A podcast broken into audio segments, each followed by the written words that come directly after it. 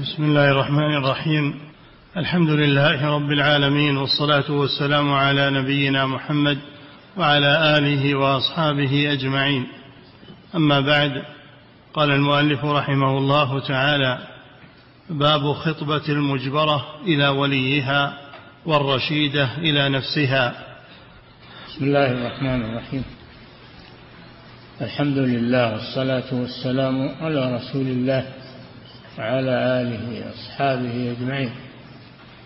باب خطبة المجبرة.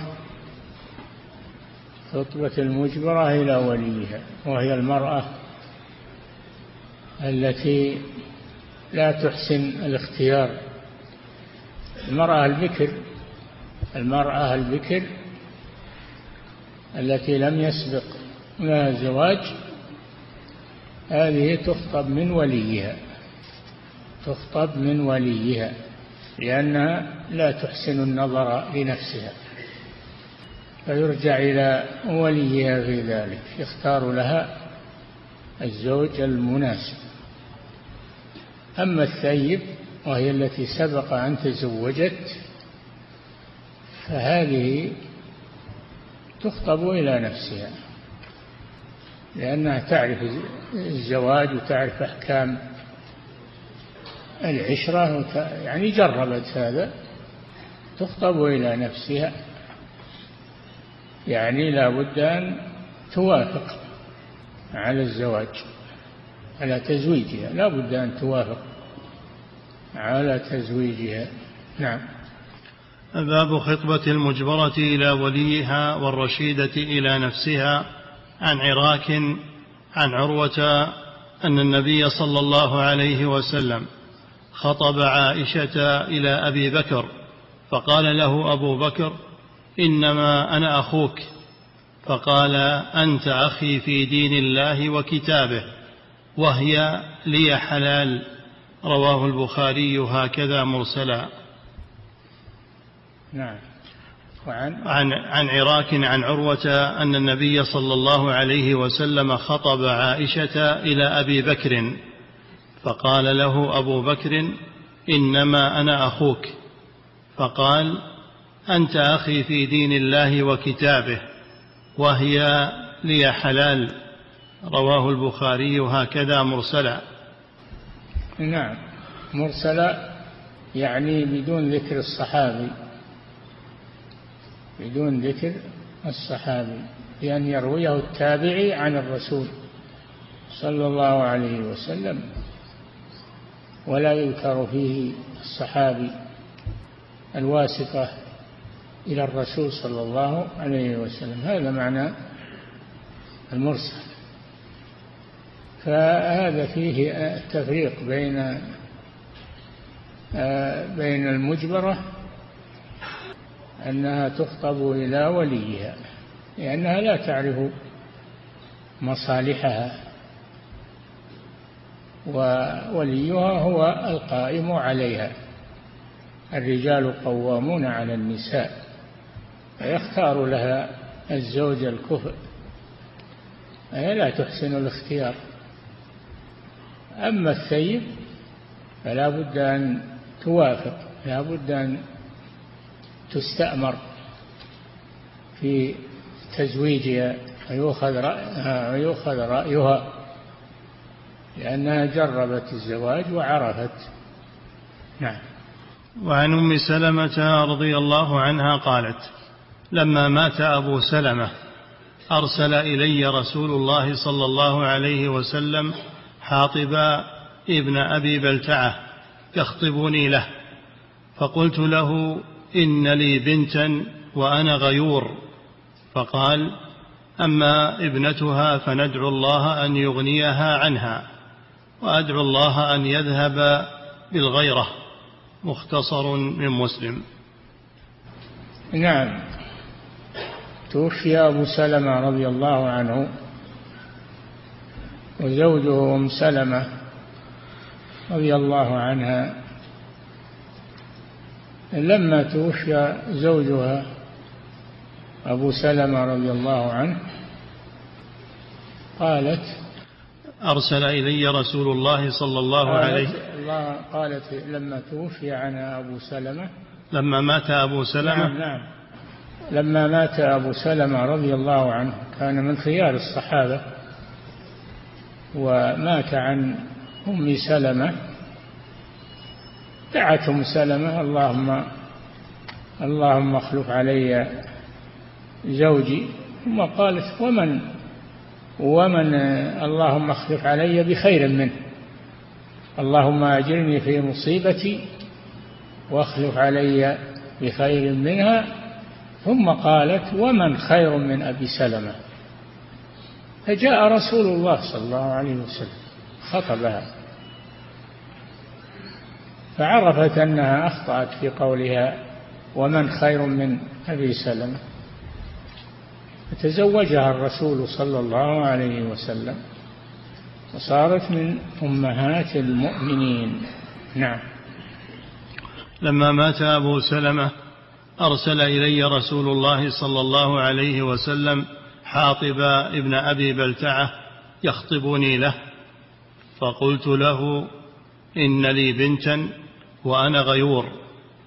فقال أما ابنتها فندعو الله أن يغنيها عنها وأدعو الله أن يذهب بالغيرة مختصر من مسلم. اعتذرت بامرين اولا أن لها بنتا من أبي سلمة والأمر الثاني أنها غيور يعني لا تصبر فتخشى أن يصدر منها في حق رسول الله صلى الله عليه وسلم شيء لا يناسب.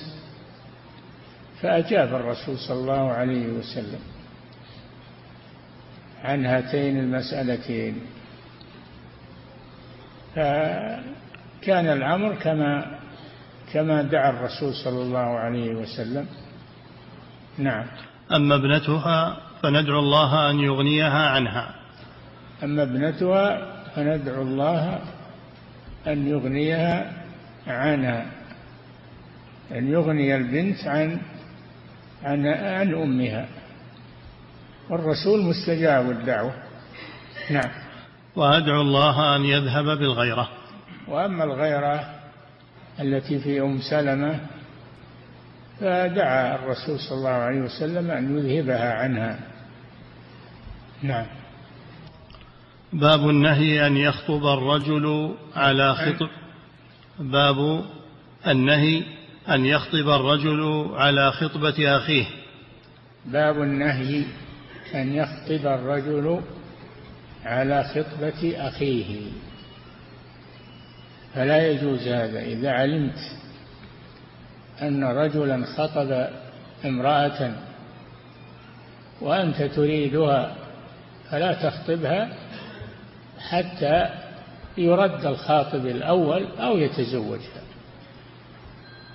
تنتظر حتى يرد الخاطب الأول أو يتزوجها تنتهي المشكلة. فلا يخطب الرجل على خطبة أخيه ولا يبع على بيع أخيه. لأن يبيع سلعة وكلها الخيار فيأتيه رجل فيقول افسخ البيع وأنا أشتريها منك بأكثر. لا يجوز هذا. لا يصبر حتى ينظر هل هل آه، تستمر البيعة وتذهب لمن تقدم عليه أو يرد ترد البيعة. حينئذ يجوز له أن أن يسومها. كل هذا من أجل بقاء بقاء الأنفس. صافية. ليس فيها غل ولا حقد ولا تنافس. نعم. عن عقبة بن عامر رضي الله عنه أن رسول الله صلى الله عليه وسلم قال المؤمن أخو المؤمن فلا يحل. المؤمن أخو المؤمن. قال الله جل وعلا إنما المؤمنون إخوة إخوة في الدين. والأخوة في الدين أقوى من أخوة النسب. إنما المؤمنون إخوة. فموجب هذه الأخوة التناصح فيما بينهم والتعاون فيما بينهم والمحبة فيما بينهم لأنهم إخوة إخوة في الدين. نعم. فلا يحل للمؤمن أن يبتاع على بيع أخيه. نعم أن يبتاع على بيع أخيه أن يبتاع يعني يشتري على بيع أخيه كأن يكون هناك خيار بينه وبين الأول خيار البيع خيار مشروط مثلا أو خيار المجلس. فإذا كان هناك خيار بين المسلمين في سلعة لا يجوز لأحد أن يتقدم إلى صاحبها ويشتريها منه ويقنعه بأكثر من الثمن الذي مع الأول. هذا من حق المسلم. فلا يجوز الاعتداء عليه حتى تمضي البيعة أو ترد. نعم. ولا يخطب على خطبة. أما إذا كانت السلعة في من يزيد معروضة في من يزيد يجوز للإنسان أنه يزيد فيها ما دامت معروضة. أما إذا انتهى العرض وقطع السوم قطع السوم لأحد المسلمين لكن بقي الخيار. فلا يجوز لك في مدة الخيار أن تتقدم لشرائها لأن هذا اعتداء على حق أخيك. نعم. ولا يخطب على خطبة أخيه حتى يدر. ولا يخطب على خطبة أخيه. يخطب بكسر الطاء وأما يخطب فهو من الخطبة خطبة الجمعة مثلا. أما يخطب بكسر الطاء فمعنى فمعناه خطبة المرأة طلب الزواج بها. ف وهذا هذا الفرق بينهما هذه بكسر الطاء وذيك بضم الطاء يخطب. نعم. ولا يخطب على خطبة أخيه حتى يدر. حتى يدرها يعني يتركها. فإذا تركها الخاطب الأول فلك أن تخطبها. نعم. ولا يخطب على خطبة أخيه حتى يدر رواه أحمد ومسلم. حتى يدر يعني يتركها ويتنازل عن خطبتها خطبتها. ولا جناح عليكم فيما عرضتم من خطبة خطبة النساء. نعم. وعن أبي هريرة رضي الله عنه عن النبي صلى الله عليه وسلم قال لا يخطب الرجل على خطبة أخيه حتى ينكح أو يترك. رواه البخاري والنسائي. واضح. إذا علمت أن أخاك المسلم قد خطب امرأة فلا تتقدم أنت بخطبتها حتى يعطى ويجاب أو يرد. فحينئذ إذا ردوه لك أن تخطبها نعم. وعن ابن عمر رضي الله عنهما أن رسول الله صلى الله عليه وسلم قال لا يخطب الرجل على خطبة الرجل حتى يترك الخاطب قبله أو يأذن له الخاطب. رواه أحمد والبخاري والنسائي. نعم. حتى يأذن له الخاطب الأول. يسمح له. فلا بأس حينئذ لأن المحذور زال وهو آه، التقدم على خطبة أخيه. نعم. باب التعريض بالخطبة في العدة. المعتدة لا يجوز أن تخطب تصريحا. لا يجوز أن تخطب تصريحا احتراما لصاحب النكاح الأول ولئلا تطمع المرأة في الخاطب الجديد تدعي انتهاء انتهاء عدتها وهي لم تنتهي. فلا يجوز أن يصرح لها ويخطبها وهي في عدتها حتى تنتهي العدة. حتى تنتهي العدة. ولكن له أن, أن له أن يعرض تعريضا كأن يقول إني فيك في مثلك إني في مثلك لراغب أو ما أشبه ذلك هذا التعريض. أما التصريح فلا يجوز. قال جل وعلا ولا جناح عليكم فيما عرضتم به من خطبة النساء أو أكننتم في أنفسكم. نعم. باب التعريض بالخطبة في العدة عن فاطمة بنت قيس رضي الله عنها أن زوجها طلقها ثلاثا فلم يجعل لها رسول الله صلى الله عليه وسلم سكنى ولا نفقة. قالت زوجة أم فاطمة بنت قيس القرشية طلقها زوجها. طلقها زوجها ثلاثا. طلقها زوجها ثلاثا. نعم. فلم يجعل لها رسول الله صلى الله عليه وسلم سكنى ولا نفقة. نعم المطلقة البائن المطلقة البائن ليس لها سكنى على المطلق. ولا نفقة لأنها صارت أجنبية منه. ليس لها عليه حق. الباين أما الرجعية التي طلاقها دون الثلاث فهذه ما دامت في العدة فهي زوجة. تجب نفقتها وله أن يراجعها لأنها ما زالت زوجة. نعم. قالت وقال لي رسول الله صلى الله عليه وسلم إذا حللت فآذنيني. إذا حللت يعني انتهت العدة. فآذنيني أعلميني. نعم. فآذنته. فخطبها معاوية وأبو جهم وأسامة بن زيد. نعم خطبها ثلاثة.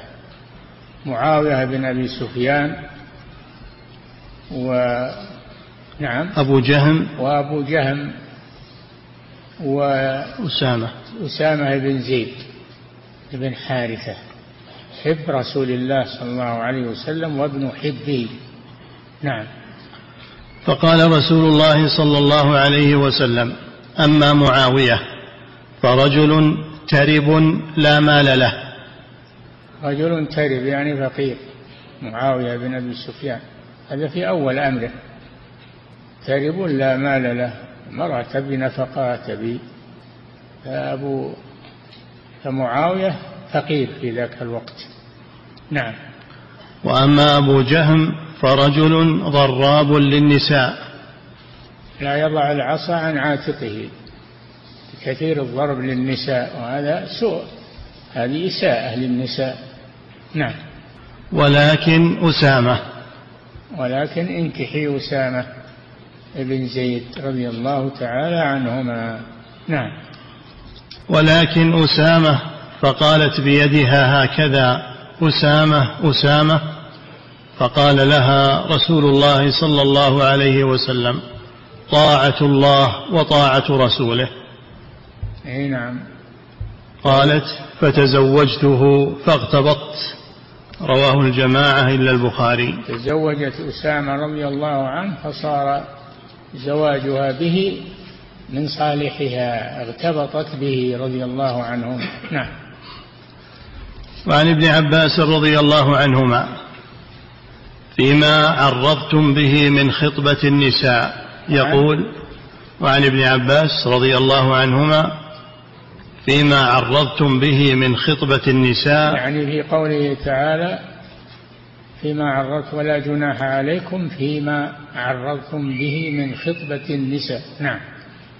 تفسير هذه الآية. نعم. يقول إني أريد التزويج ولوددت أنه يسر لي امرأة صالحة. يعني يقول عندها إني أريد التزويج. ما يقول لا أريد أنا أرغب فيك وأنا لا. يقول أريد التزويج. هذا تعريف. آه وما أشبه ذلك. إني إني في مثلك لراغب نعم يعرض عنده ولا جناح عليكم فيما عرضتم به من خطبة النساء يعني في العدة. نعم. ولوددت أنه يسر لي امرأة صالحة. تعريض هذا من التعريض نعم وعن سكينة بنت حنظلة قالت استأذن علي محمد بن علي ولم تنقض عدتي من مهلكة زوجي. فقالت فقال فقال قد عرفت قرابتي من رسول الله صلى الله عليه وسلم وقرابتي من علي وموضعي من العرب.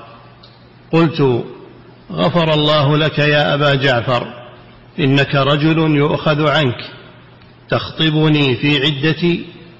قال إنما أخبرتك بقرابتي من رسول الله صلى الله عليه وسلم ومن علي. وقد دخل يعني عرض لها تعريضا إنه قريب من الرسول صلى الله عليه وسلم وقريب من علي بن أبي طالب فهو يعرض لها تعريضا ما صرح نعم. قال قال إنما أخبرتك بقرابتي من رسول الله صلى الله عليه وسلم ومن علي وقد دخل رسول الله صلى الله عليه وسلم على أم سلمة وهي متأيمة من أبي سلمة. فقال لقد علمت أني رسول الله صلى الله عليه وسلم وخيرته من خلقه وموضعي من قومي كانت تلك خطبته. رواه الدار قطني. يعني تعريض. تعريض وليس تصريحا. الرسول صلى الله عليه وسلم عرض لها. دل على أنه لا بأس بالتعريض في خطبة المعتدة أثناء العدة. نعم. باب النظر إلى المخطوبة. يباح النظر إلى المخطوبة بأن ينظر إلى ما يرغبه فيها ينظر إلى شعرها ينظر إلى وجهها إلى كفيها ينظر ما يرغبه في تزوجها لا بأس بذلك. أما في غير هذه الحالة فلا يجوز النظر إلى الأجنبية وعلى شيء منها. نعم. باب النظر إلى المخطوبة في حديث الواهبة المتفق عليه. الواهبة التي جاءت إلى النبي صلى الله عليه وسلم فوهبت نفسها له. فالنبي صلى الله عليه وسلم نظر إليها ولم يرغب فيها. نعم. في حديث الواهبة المتفق عليه فصعد فيها النظر وصوبه. الرسول صلى الله عليه وسلم نظر إليها صوب النظر فيها وصعده نظر إلى إلى أعلى جسمها وإلى جميع جسمها من وراء حائل من وراء ستر ثياب. إنما ينظر شكلها وقامتها ونعم وجسمها نعم. وعن المغيرة ابن شعبة رضي الله من هذا أن الرسول صلى الله عليه وسلم نظر إليها دل على جواز النظر إلى المخطوبة. نعم. وعن المغيرة بن شعبة رضي الله عنه أنه خطب امرأة فقال النبي صلى الله عليه وسلم انظر إليها فإنه أحرى أن يؤدم بينكما. رواه الخمسة إلا أبا داود. نعم المغيرة بن شعبة رضي الله عنه خطب امرأة وعلم الرسول صلى الله عليه وسلم بذلك فقال انظر إليها فإنه أحرى أن يؤدم بينكما. انظر إليها فدل على أن الخاطب له أن ينظر إلى مخطوبته. ينظر إلى وجهها ينظر إلى كفيها وما يرغبه في تزوجها. وهذا مستثنى من تحريم النظر إلى النساء الأجنبيات. استثنى للحاجة إلى ذلك. نعم. وعن أبي هريرة رضي الله عنه قال خطب رجل امرأة فقال النبي صلى الله عليه وسلم انظر إليها. فإن في أعين الأنصار شيئا. رواه أحمد والنسائي.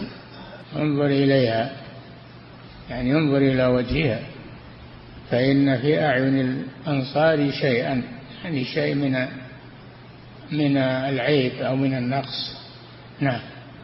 وعن جابر رضي الله عنه قال سمعت النبي صلى الله عليه وسلم يقول إذا خطب أحدكم المرأة فقدر أن يرى منها قدر قدر. إذا خطب أحدكم المرأة فقدر أن يرى منها بعض ما يدعوه إلى نكاحها فليفعل. رواه أحمد وأبو داود. يعني يترصد لها ترصد لها في مكان لا تعلم به لأنها إذا علمت به تصنع وتزين وينظر علي إليها على طبيعتها فيترصد لها في مكان وهي لا تراه وينظر إليها. ويجوز له ذلك للحاجة إليه. أما أنه يترصد للنساء تطلع لهم هذا ما يجوز. نعم. وعن موسى بن عبد الله عن أبي حميد أو حميدة قال قال رسول الله صلى الله عليه وسلم إذا خطب أحدكم امرأة فلا جناح عليه أن ينظر منها إذا كان إنما ينظر إليها لخطبه وإن كانت لا تعلم رواه أحمد. نعم. وعن موسى بن عبد الله عن أبي حميد أو حميدة قال قال رسول الله صلى الله عليه وسلم إذا خطب أحدكم امرأة فلا جناح عليه أن ينظر منها إذا كان إنما ينظر إليها لخطبة وإن كانت لا تعلم رواه أحمد. نعم فلا يباح النظر إليها إلا في هذه الحالة حالة ما إذا كان يرغب أن يتزوجها فله قبل أن يخطبها أن ينظر إلى ما يرغبه فيها. هذه حالة مستثنات وأما النظر إلى النساء والتطلع إليهن فهذا لا يجوز الأصل فيه التحريم. نعم. إنما ينظر إليها لخطبة وإن كانت لا تعلم. رواه إنما أحمد. ينظر إليها لخطبة. هذا حصر. حصر فيما يجوز النظر إلى المرأة. حصر فيما إذا كان يريد أن يخطبها. نعم. إنما ينظر إليها لخطبة وإن كانت لا تعلم. رواه أحمد. وإن كانت لا تعلم لأنها إذا علمت تصنعت وتزينت فهي أحسن ينظر إليها من غير تصنع على طبيعتها وهي لا تعلم بذلك. نعم. وعن محمد بن مسلمة قال سمعت رسول الله صلى الله عليه وسلم يقول إذا ألقى الله عز وجل في قلب امرئ خطبة امرأة فلا بأس أن ينظر إليها رواه أحمد وابن ماجه. نعم كالاحاديث التي قبله إنه لا بأس بالنظر إلى المرأة للخاطب لأجل أن يعرف صفاتها ويعرف ما يرغبه فيها ولا يقدم عليها وهو جاهل بها. نعم. باب النهي عن الخلوة بالأجنبية والأمر بغض النظر والعفو عن نظر الفجأة. باب النهي عن الخلوة بالأجنبية. الخلوة بالأجنبية في مكان ليس معهما أحد. هذا لا يجوز حرام أنه يخلو بالمرأة الأجنبية. ليس معهم من تزول به الخلوة لأن هذا يدعو إلى الشر وإلى الفتنة. فلا يجوز لرجل أن يخلو بامرأة لا تحل له. إلا من كانت من محارمه. ما إن كانت أجنبية فلا يجوز له أن يخلو بها في مكان ليس معهم أحد تزول به الخلوة لأن هذا مدعاة إلى الفتنة. إياكم والدخول على النساء قال صلى الله عليه وسلم. قالوا يا رسول الله أرأيت الحمو؟ يعني قريب الزوج. قال الحمو الموت. فلا تتساهل مع قريب الزوج ولا مع غيره بخلوة تذهب إياه في مكان في مكتب أو في أي مكان. لا بد أن يكون معهما من تزول به الخلوة. نعم. باب النهي عن الخلوة بالأجنبية والأمر بغض النظر.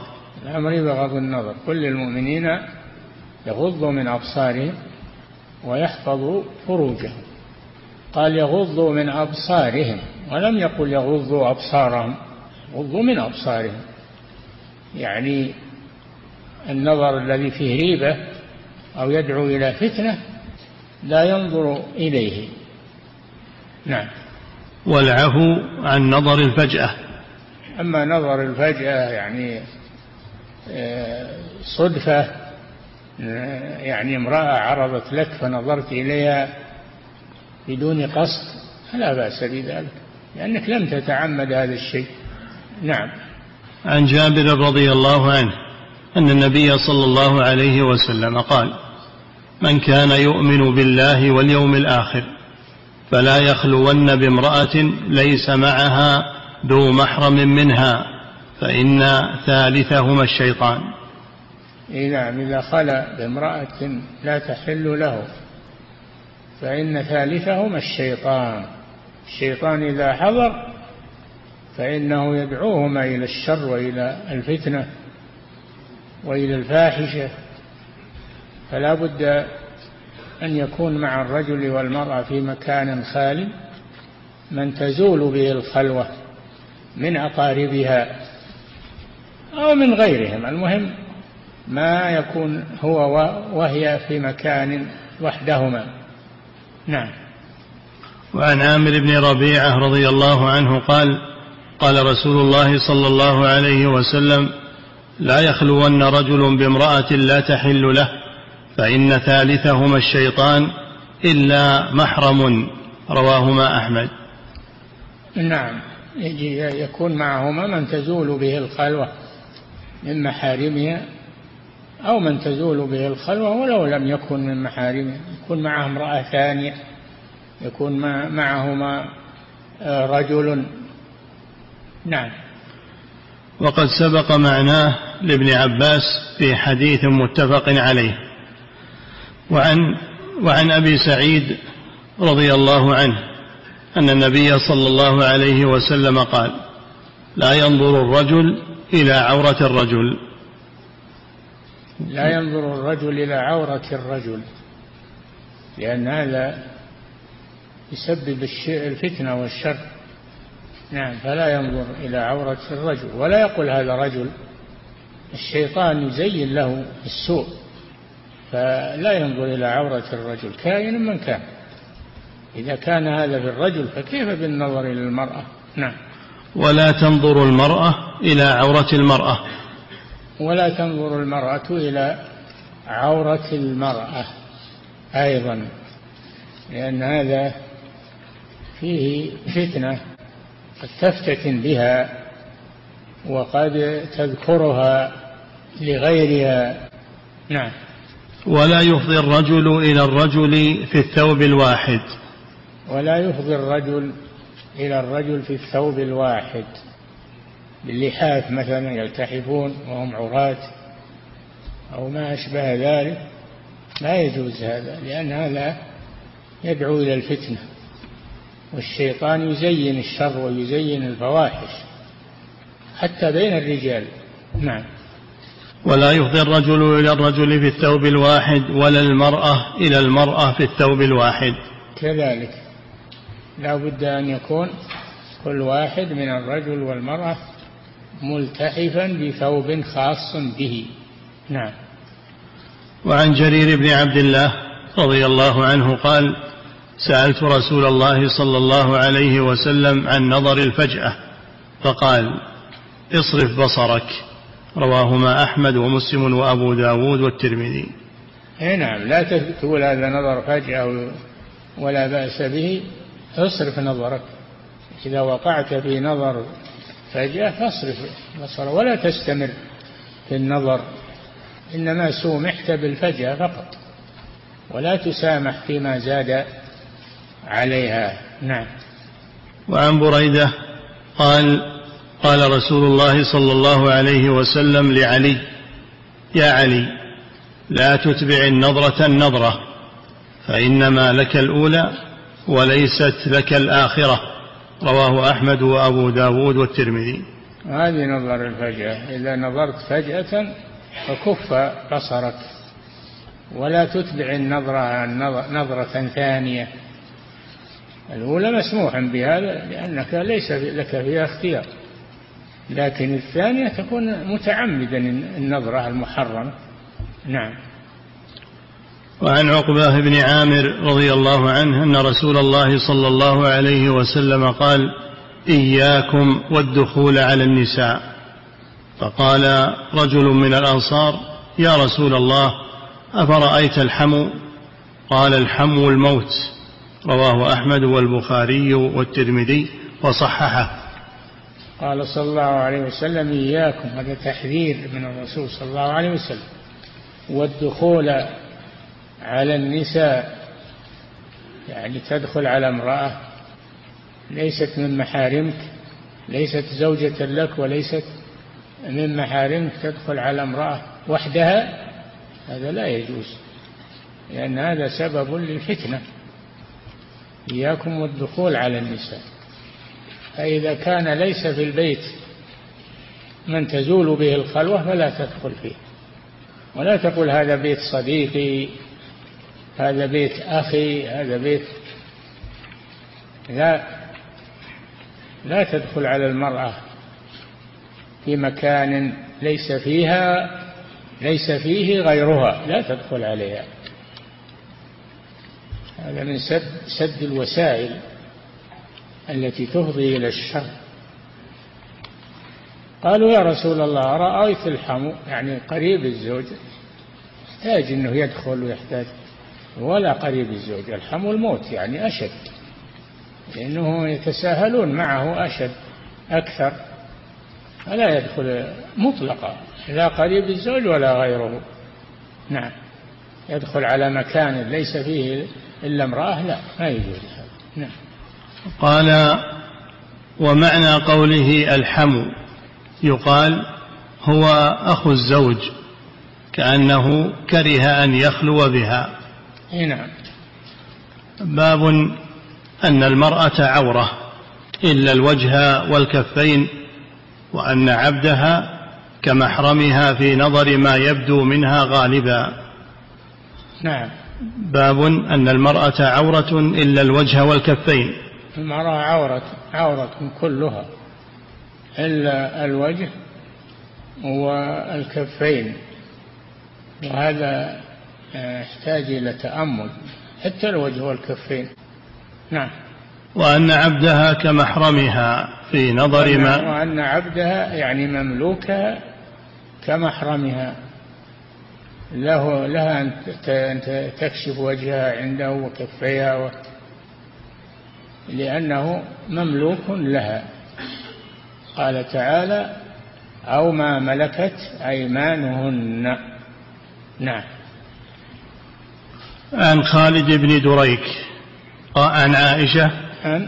عن خالد بن دريك عن عائشة رضي الله عنها أن أسماء بنت أبي بكر رضي الله عنها دخلت على رسول الله صلى الله عليه وسلم وعليها ثياب رقاق فأعرض عنها وقال يا أسماء إن المرأة إذا بلغت المحيض لم يصلح أن يرى منها إلا هذا وهذا وأشار إلى وجهه وكفيه. رواه أبو داود وقال هذا مرسل. خالد بن دريك لم يسمع من عائشة. نعم. هذا مرسل مرسل ما رواه التابعي عن الرسول صلى الله عليه وسلم. هذا المرسل ما رواه التابعي عن الرسول صلى الله عليه وسلم. وهو ما سقط منه الصحابي. وأما الموقوف فهو ما كان من كلام من كلام الصحابي. الموقوف ما كان من كلام الصحابي. نعم. والمرسل ما كان من كلام التابعي. نعم. وعن أنس رضي الله عنه أن النبي صلى الله عليه وسلم أتى فاطمة بعبد قد وهبه لها. قال وعلى فاطمة ثوب إذا قنعت به رأسها لم يبلغ رجليها وإذا غطت به رجليها لم يبلغ رأسها. لأنهم كانوا في حالة فقر. نعم. فلما رأى النبي صلى الله عليه وسلم ما تلقى قال إنه إنه ليس عليك بأس إنما هو أبوك وغلامك. رواه أبو داود ويعضد ذلك قوله. إنما هو أبوك يعني عنده رجلان واحد أبوها أبو بكر والثاني غلامها مملوكها. نعم. ويعبد ذلك قوله إذا كان لإحداكن مكاتب وكان عنده ما يؤدي فلتحتجب منه. نعم إذا كان المكاتب هو الذي اشترى نفسه من سيده بمال يدفعه له على أقساط فإذا دفع المال كله عتق. هذا المكاتب. كاتبوهم إن علمتم فيهم خيرا. فالعبد إذا اشترى نفسه من سيده بمال يدفعه له على أقساط فهذا هو المكاتب. إذا دفع هذا المال عتق. نعم. ويعضد ذلك قوله إذا كان لإحداكن مكاتب وكان عنده ما يؤدي فلتحتجب منه. إذا كان عنده مال منه لأنه قادر على سداد آه، دين الكتابة. تحتجب منه. صار صار حرا. نعم. أو في حكم الحر. نعم. باب في غير أولي الإربة. يكفي.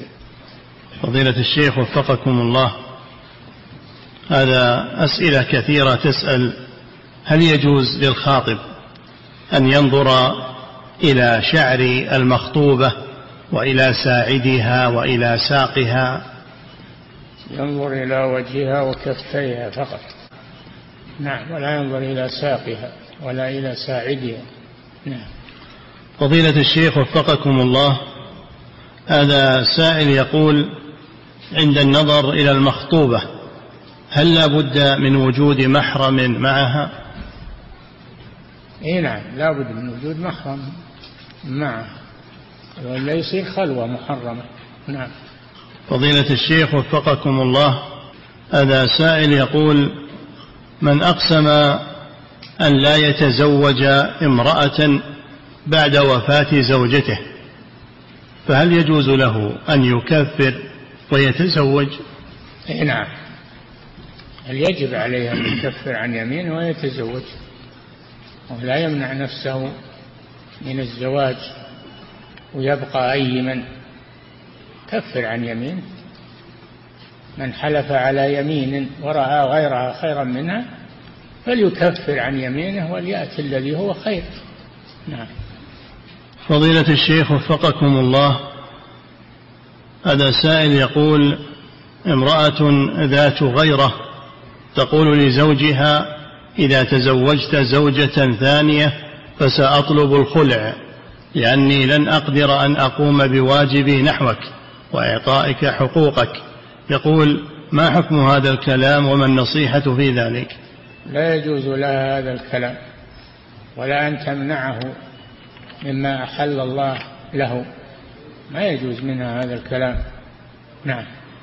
فضيلة الشيخ وفقكم الله هذا سائل يقول الولي في النكاح إذا كان لا يصرح بالإذن لكن يسكت ويرضى بذلك عند العقد فهل يعد هذا إذنا منه ويقبل؟ نعم. الولي في النكاح إذا كان لا يصرح بالإذن ولكن يسكت ويرضى بذلك. ما يكفي ما يكفي هذا. لابد من تلفظ بالإيجاب والقبول.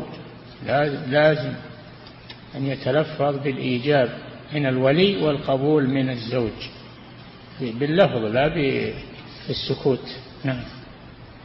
والذي لا يستطيع يوكل من ينوب عنه. نعم. فضيلة الشيخ وفقكم الله هذا سائل يقول هل تباح الخطبة على الخطبة قبل موافقة المخطوبة على الرجل؟ لا يجوز هذا حرام. لا يخطب على خطبته. هذا من حقوق الخاطب المسلم فلا يخطب على خطبته. فيؤثر على الأول الخاطب الأول. يعترض عليه. نعم. فضيلة الشيخ وفقكم الله هذا سائل يقول في قول النبي صلى الله عليه وسلم ولا يبع على بيع أخيه ولا يخطب على خطبة أخيه. هل معنى ذلك؟ أنه يجوز أن يبيع على بيع الكافر ويخطب على خطبة الكافر؟ لا ما يجوز هذا. التعدي على الناس ما يجوز ولو كان كافرا ما تتعدى عليه. الإسلام دين العدالة ولا يجرمنكم شنآن قوم على ألا تعدلوا. اعدلوا وأقرب للتقوى. نعم. فضيلة الشيخ وفقكم الله هذا سائل يقول إذا علمت أن الخاطب الأول ليس من أهل الدين بل هو تارك للصلاة فهل يجوز لي أن أتقدم على خطبته؟ لا. لا تتقدم على خطبته مهما كان لأن له الحق قبلك. نعم فلا تتعدى عليه. نعم. فضيلة الشيخ وفقكم الله هذا سائل يقول إذا سألني رجل عن خاطب أعرفه فهل يجب علي أن أخبره بكل شيء عنه؟ نعم عما سألك عنه. تخبره عما سأل عنه في حق هذا الرجل. فإذا استشارك فأشر بالذي تراه صوابا. نعم. فضيلة الشيخ وفقكم الله هذا سائل يقول المطلقة طلاقا رجعيا في العدة. هل يعرض لها بالخطبة؟ لا بأس ولا جناح عليكم فيما عرضتم به من خطبة النساء أو أكننتم في أنفسكم. لا بأس. نعم. مطلقة طلاقا رجعيا في عدتها يقول هل يعرض لها؟ الرجعية زوجة تخطب, تخطب زوجة يجوز كلام في الباين. نعم. فضيلة الشيخ وفقكم الله. هذا سائل يقول هل يجوز للخاطب أن يتواصل مع خطيبته أو مخطوبته عن طريق الهاتف ويراسلها ويتكلم معها كثيرا؟ لا يجوز. مع وليها يكلم وليها. يتراسل مع وليها ولا يتراسل معها هي. نعم. فضيلة الشيخ وفقكم الله. هذا سائل يقول في نهي النبي صلى الله عليه وسلم عن الخلوة بالمرأة الأجنبية الخادمة التي في المنزل هل هي داخلة في هذا النهي؟ إي نعم. داخلة في هذا النهي. امرأة أجنبية. امرأة أجنبية يعني لا تحل لك. أجنبية منك يعني. نعم. فضيلة الشيخ وفقكم الله هذا سائل يقول ما حكم تزين المخطوبة؟ للخاطب بالكحل والمكياج. ما يجوز هذا. ولا ولا تعرف هذا ولا تدري عن هذا. هذا بينها وبين وليها. نعم هي ما لها دخل في هذا. نعم. فضيلة الشيخ وفقكم الله. هذا سائل يقول كاميرات المراقبة التي توضع في الغرف وفي غيرها هل هي مزيلة للخلوة إذا وجد رجل مع امرأة؟ لا لا تزيل الخلوة. يمكن يضعون له شيء ويغيرها أو يسد. نعم. فضيلة الشيخ وفقكم الله. هذا سائل يقول الاختلاط بين الرجال والنساء هل هناك اختلاط جائز واختلاط محرم؟ الاختلاط بين الرجال والنساء لا يجوز لأنه مدعاة إلى الشر. يكون النساء على حدة والرجال على حدة حتى في المساجد. تكون النساء على حدة وخلف الرجال. كيف بغيرها؟ نعم. فضيلة الشيخ وفقكم الله هذا سائل يقول ركوب المرأة مع السائق هل يعتبر خلوة وهي في الشارع؟ والكل ينظر إليهم من وراء الزجاج. أي نعم خلوة وأشد أيضا لأن لأن السيارة بيد السائق هذا ويتحكم بها وربما هرب بها غير اختيارها. لا يجوز هذا. لا تركب المرأة مع السائق الذي ليس من محارمها ليس معهم أحد. نعم. فضيلة الشيخ وفقكم الله هذا سائل يقول الكفاءة بين الرجل والمرأة في النكاح هل هي شرط لصحته؟ أي نعم. كفاءة في المنصب والكفاءة في النسب و... نعم. فضيلة الشيخ وفقكم الله هذا سائل يقول ما حكم خروج المرأة بدون إذن زوجها؟ وإذا قال لها لا تخرجي دون إذن مني أو لماذا تخرجين فإنها تقول هذا أمر عادي لا إشكال فيه. لا ما يجوز لها هذا. ما تخرج من بيته إلا بإذنه. وله بأمر عادي. هذا من حقه عليها. نعم. فضيلة الشيخ وفقكم الله هذا سائل يقول في وليمة النكاح هل يجوز الضرب بالدف وإذا كان الضارب به رجلا فهل يجوز ذلك؟ آه، الوليمة ما عليها دف. الدف عند الدخول لأجل إعلان النكاح. الدف عند الدخول لأجل إعلان النكاح. وأما الوليمة فليس عليها دف. نعم. فضيلة الشيخ وفقكم الله. هذا سائل يقول عندما تقدم معاوية رضي الله عنه وأبو جهم وأسامة تقدموا معا ألا يعد هذا من باب الخطبة على الخطبة؟ لا هي استشارة الرسول صلى الله عليه وسلم. خطبوها فاستشارت الرسول صلى الله عليه وسلم فأشار عليها. نعم. فضيلة الشيخ وفقكم الله هذا سائل يقول ما ضابط العدل بين الزوجات؟ في النفقة وفي الكسوة وفي المسكن. هذا العدل بينهن في النفقة وفي الكسوة وفي المسكن. وفي المبيت أيضا أربعة أربعة أشياء. النفقة والكسوة والمبيت نعم. فضيلة الشيخ وفقكم الله هذا سائل يقول إذا كان الأخ يعيش يقول مع أخيه المتزوج وليس له مكان آخر إذا كان الأخ يعيش مع أخيه المتزوج وليس له مكانا آخر فكيف يصنع إذا كان أخوه خارج المنزل وليس في البيت إلا الزوجة؟ لا يدخل فيه. لا يدخل فيه إذا لم يكن فيه إلا الزوجة فلا يدخل فيه.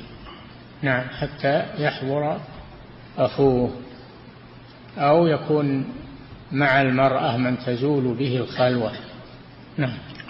وكذلك حفظك الله هذا سائل آخر يسأل يقول إذا كان الأخ في قسم أو في مجالس الرجال وزوجة أخيه في قسم النساء أو في مجالس النساء هل يعد هذا من باب الخلوة؟ إي نعم البيت الواحد من باب الخلوة ولو كان فيه مجالس وأقسام إذا لم يكن فيه غيرهما فقد خلا به نعم. فضيلة الشيخ وفقكم الله هذا سائل يقول رجل يترك زوجته تسافر إلى أهلها بالطائرة بدون محرم ومدة الرحلة ساعة واحدة فقط. لأنه لا يستطيع مرافقتها.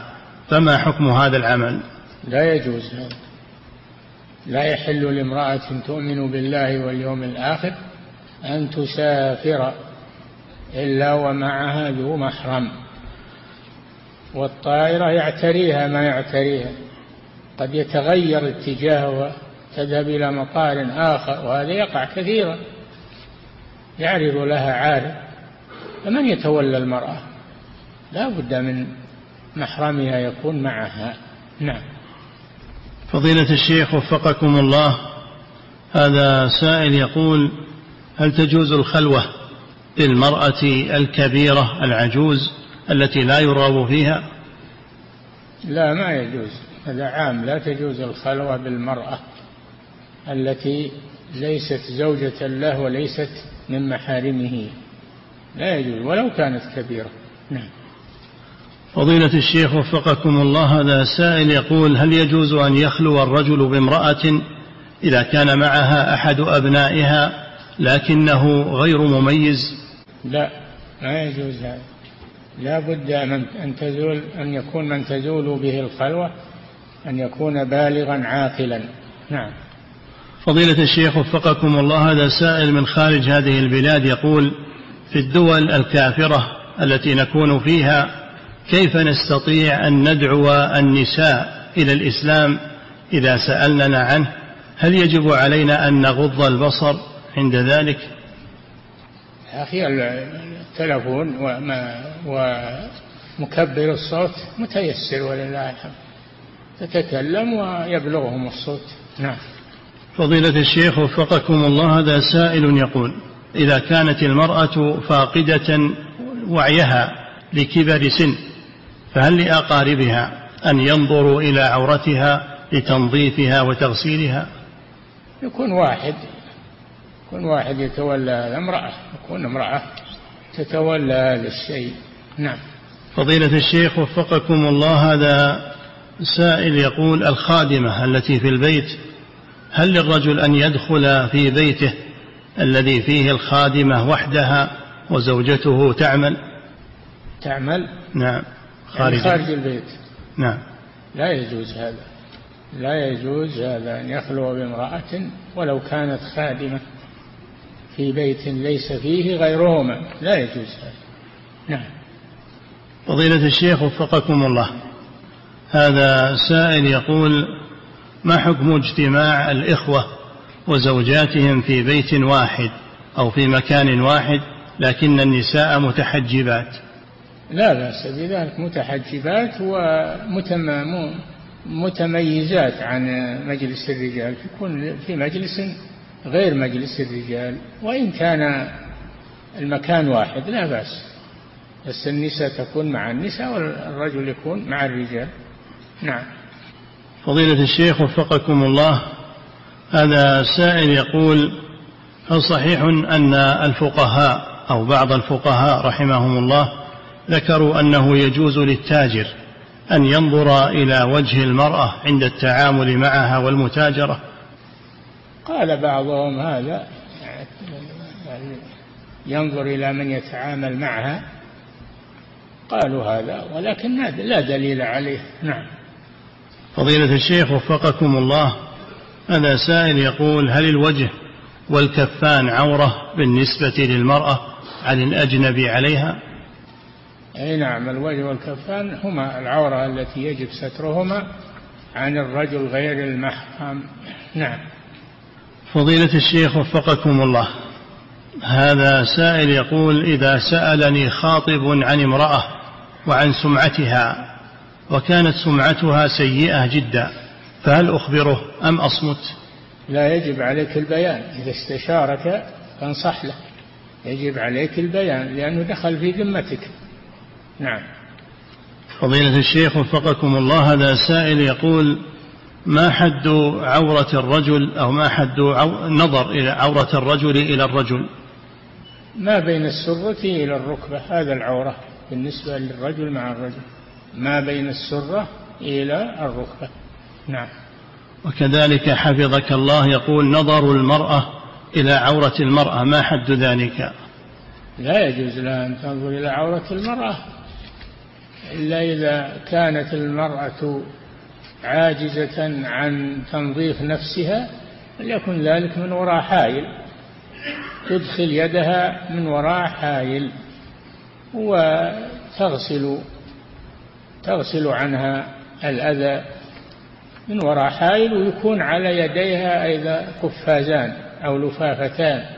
ما تباشر. لمس عورة المرأة مباشرة. تكون من وراء حائل على على يدها. نعم. فضيلة الشيخ وفقكم الله. هذه امرأة تسأل فتقول استقدم زوجي استقدم زوجي سائقا يقوم بتوصيلي إلى الدوام. هل يجوز لي أن أركب معه وليس معي محرم علما بأنه ذو خلق ودين؟ لا ما يجوز هذا. تركبين معه وحدكما ما يجوز هذا. نعم. فضيلة الشيخ وفقكم الله هذا سائل يقول رجل كان ذا خلق ودين يحضر الشيطان ويزين. نعم. فضيلة الشيخ وفقكم الله هذا سائل يقول رجل كثيرا ما ينادي زوجته بهذا اللفظ وهي تعالي يا أم المؤمنين فهل ذلك جائز؟ هذا كبر كبر اللقب أم المؤمنين. هذه زوجة الرسول صلى الله عليه وسلم. ليست أم المؤمنين أم أولادها؟ نعم. فضيلة الشيخ وفقكم الله هذا سائل يقول هل يجوز للمرأة أن ترضى بالزواج من رجل مجنون لأن لديه مالا كثيرا؟ ما يجوز هذا. هذا لا يصلح لها. مجنون ما يصلح لها. ولا يعفها. نعم. فضيلة الشيخ وفقكم الله. هذا سائل يقول أو امرأة تسأل فتقول متى يباح للزوجة أن تطلب الطلاق من زوجها؟ إذا كان زوجها يسيء إليها ولا تتحمل سيء يعاملها بالسوء أو كان زوجها على خلق سيء أو مضيعا للصلاة فتطلب الفراق منه. نعم. وكذلك حفظك الله هذه امرأة تسأل فتقول هل يجوز للزوجة أن تخرج مع والدها من بيت زوجها إذا تبين لها سوء العشرة كيف؟ هل يجوز للزوجة أن تخرج مع والدها من بيت زوجها إذا تبين لها سوء العشرة ما تخرج من بيت زوجها ما دامت زوجة له وفي عصمته فلا تخرج من بيته إلا بإذنه. نعم. فضيلة الشيخ وفقكم الله هذا سائل يقول أريد أن أعتمر عن أبي أو جدي علما بأن أبي اعتمر له بعض أصحابه وأما جدي فلا أعلم أنه قد اعتمر عنه أحد. سؤاله من أقدم في العمرة؟ وما الأفضل في ذلك؟ تقدم الذي ترى أنه لم يعتمر أنه لم يعتمر عمرة الإسلام أو عمرة نافلة. الذي لم يعتمر تقدمه على من اعتمر أو اعتمر له. نعم. فضيلة الشيخ وفقكم الله. هذا سائل يقول إذا صلى رجل صلاة الليل مثنى مثنى فهل من السنة أن يستاك عند بداية كل ركعتين؟ إيه نعم عند التكبير عند تكبيرة عند التكبيرة تكبيرة الإحرام يستاك قبلها لكل تسليمة. نعم. فضيلة الشيخ وفقكم الله هذا سائل يقول أصحيح أن النبي صلى الله عليه وسلم لم يكن له إلا ولد واحد ذكر وهو إبراهيم عليه السلام؟ لا له أولاد بس ماتوا ماتوا صغارا القاسم له أولاد غير إبراهيم. نعم. فضيلة الشيخ وفقكم الله. هذا سائل يقول أنا كثير السفر وأقود سيارتي بنفسي وأحب أن أقطع الطريق بذكر الله. فما الأفضل؟ أن أقرأ القرآن غيبا أو أستمع إليه من المذياع. قراءتك أفضل من الاستماع. قراءتك القرآن أفضل من استماعك للقرآن. نعم. ثم يقول حفظك الله وما الأفضل أيضا قراءة القرآن أم الاستماع إلى الدروس العلمية؟ إيش الدروس؟ أنت سيارك. يعني في الإذاعة يقول. يعني مسجل ولا دروس بالإذاعة؟ نعم. أي إيش؟ يقول ما الأفضل أن أقرأ القرآن حال سفري أو أستمع إلى الدروس العلمية التي تذاع من المذياع وغيره؟ لا تعارض بينهما. تجعل وقت للاستماع ووقت لقراءة القرآن. نعم. فضيلة الشيخ وفقكم الله هذا سائل يقول هل يجوز للمرأة أن تخلو بعبدها المملوك؟ أو ما ملكت أيمانهن. نعم. فضيلة الشيخ وفقكم الله هذا سائل يقول هل يجوز لي رجل يسأل فيقول هل يجوز لي أن أعمل في مكان أكثر الموظفات فيه نساء؟ إذا كانت النساء معزولة عن الرجال فلا بأس أما إذا كان في اختلاط فلا يجوز. نعم. فضيلة الشيخ وفقكم الله هذا سائل يقول إذا كان هناك عدد من الورثة وكانوا كلهم متفقون على بيع كانوا إذا كان هناك عدد من الورثة وكانوا كلهم متفقين على عدم بيع بيت من البيوت إلا واحدا منهم فهل يلزم الجميع بالبيع أم أنه ينظر إلى هذا؟ هذا يرجع للقاضي يراجعون القاضي. نعم. يعني بينهم خلاف أو خصومة يرجعون للقاضي. نعم. فضيلة الشيخ وفقكم الله هذا سائل يقول هل تجوز صلاة الوتر إحدى عشرة ركعة متصلة بتشهد واحد؟ يجوز لكن الأفضل أن يصلي مثنى مثنى. صلاة الليل مثنى مثنى. كما قال الرسول صلى الله عليه وسلم ويوتر بواحدة. نعم. فضيلة الشيخ وفقكم الله هذه امرأة تسأل فتقول من أحرمت بحج أو عمرة وهي لابسة للقفاز فما الواجب عليها؟ إذا كانت جاهلة أو ناسية فلا حرج عليها. نعم.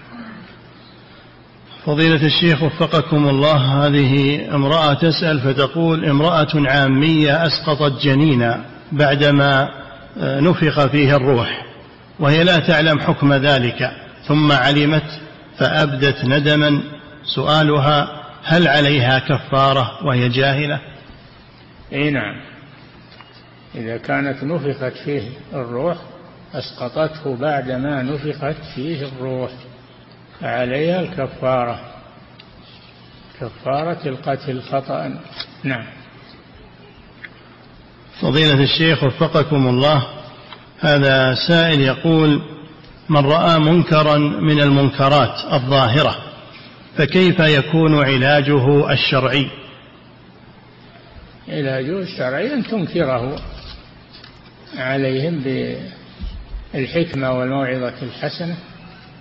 وإذا لم يمتثلوا تبلغ عنهم هيئة الأمر بالمعروف والنهي عن المنكر. رجال الحسبة. نعم. فضيلة الشيخ وفقكم الله هذا سائل يقول هل يكون ولي المرأة في النكاح؟ هل يصح أن يكون كافرا؟ الكافر لا يتولى نكاح امرأة مسلمة. تولى نكاح كافرة. مثله. نعم. فضيلة الشيخ وفقكم الله هذا سائل يقول أو امرأة تسأل فتقول هل يجوز لها أن تخرج الصدقة من مالها الخاص دون إذن زوجها؟ صدقة؟ نعم. أو الزكاة؟ لا الصدقة تقول. تستأذن زوجها أطيب لخاطرها وأحسن للعشرة. نعم. فضيلة الشيخ وفقكم الله هذا سائل يقول بعض الناس في وليمة النكاح يقتصر على عدد قليل من الأقارب فهل صحيح أن هذا من السنة؟ لا ما هو من السنة. السنة تدعو أقارب. ما تدعو عددا قليلا منهم تدعو أقاربك في الب... الذين في البلد وحولك تدعوهم. نعم. فضيلة الشيخ وفقكم الله هذا سائل يقول ما حكم الكلام في المسجد بأمور الدنيا لكن بدون بيع أو شراء أو إنشاد للضالة؟ يكره يكره البيع والشراء في المساجد. نعم. فضيلة الشيخ وفقكم الله هذا سائل يقول إذا تعذر النظر إلى المخطوبة مباشرة نظرا لبعد المكان فهل يجوز النظر إلى صورتها مثلا أو عن طريق ما يسمى بالبث المباشر؟ إيش؟ يقول إذا تعذر النظر إلى المخطوبة لبعد مكانها فهل يجوز النظر إلى صورتها أو النظر إليها عن طريق ما يسمى بالبث المباشر؟ إذا كان من أقاربه من النساء من هو حول المخطوبة ينظرن إليها قريباته ينظرن إليها ويخبرنه عنها. نعم. فضيلة الشيخ وفقكم الله هذا سائل يقول من تزوج امرأة لا تحل له وكان جاهلا ثم تركها وبينهم أولاد فإلى من ينسب هؤلاء الأولاد؟ هذا نكاح شبهة. ينسبون إلى أبيها لأنه نكاح شبهة. نعم. فضيلة الشيخ وفقكم الله هذا سائل يقول هل للرجل أن يخطب آه، رجلا لابنته؟ اي نعم طيب هذا. هذا شيء طيب. فضيلة الشيخ وفقكم الله هذا سائل يقول جاء النهي الشديد عن إتيان المرأة في دبرها وأن هذا من الكبائر. فهل صحيح يقول أن المرأة تطلق بذلك؟ لا ما تطلق بذلك. ما تطلق بذلك لكن يحرم عليه هذا الفعل ويعزر ويؤدب. نعم. فضيلة الشيخ وفقكم الله هذا سائل يقول العدل بين الزوجات في المحبة وفي الجماع هل هو أمر واجب؟ لا. العدل يكون في النفقة والكسوة والمسكن والمبيت أربعة أشياء. أما الجماع ما يستطيع يعدل بينهم. ولن تستطيعوا أن تعدلوا بين النساء ولو حرصتم. فلا تميلوا كل الميل. نعم. فضيلة الشيخ وفقكم الله هذا سائل يقول جاء لعن النبي صلى الله عليه وسلم لمن خبب امرأة على زوجها. يقول ما المقصود بالتخبيب؟ التخبيب كرهه عنده و... و... ويزهد يزهدها فيه حتى تتنكر عليه تتنكر على زوجها. نعم. فضيلة الشيخ وفقكم الله. هذا سائل يقول الركبة هل هي داخلة في العورة؟ ومن صلى وركبته مكشوفة. نعم داخلة. الركبة داخلة في العورة.